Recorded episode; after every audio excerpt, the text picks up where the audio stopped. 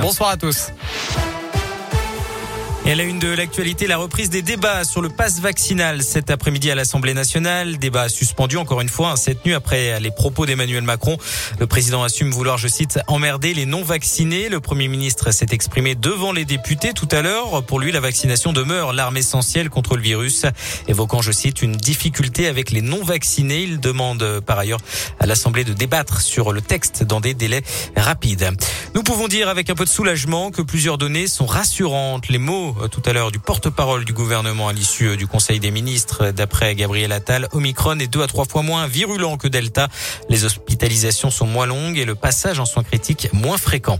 Le rendez-vous était fixé en début d'après-midi devant la mairie de Lorette. Plusieurs dizaines de défenseurs de la cause animale, notamment de l'association Le Cercle de Pan, euh, se sont mobilisés pour réclamer notamment le départ du maire Gérard Tardy après l'abattage non autorisé d'une dizaine de chèvres le mois dernier. Il était reproché aux animaux d'avoir causé des dégâts dans le cimetière de la commune.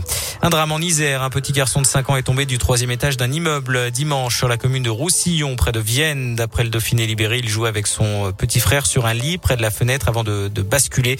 La mère a retrouvé son enfant inanimé sur le sol. Il présente de nombreux hématomes et un traumatisme facial. Il y porté à l'hôpital femme-mère-enfant de Bron, près de Lyon. La jeune victime a quitté les soins intensifs dans la journée de lundi. En cyclisme, le tracé de la 80e édition du Paris-Nice a été dévoilé. Ce sera du 6 au 13 mars avec des passages dans la région.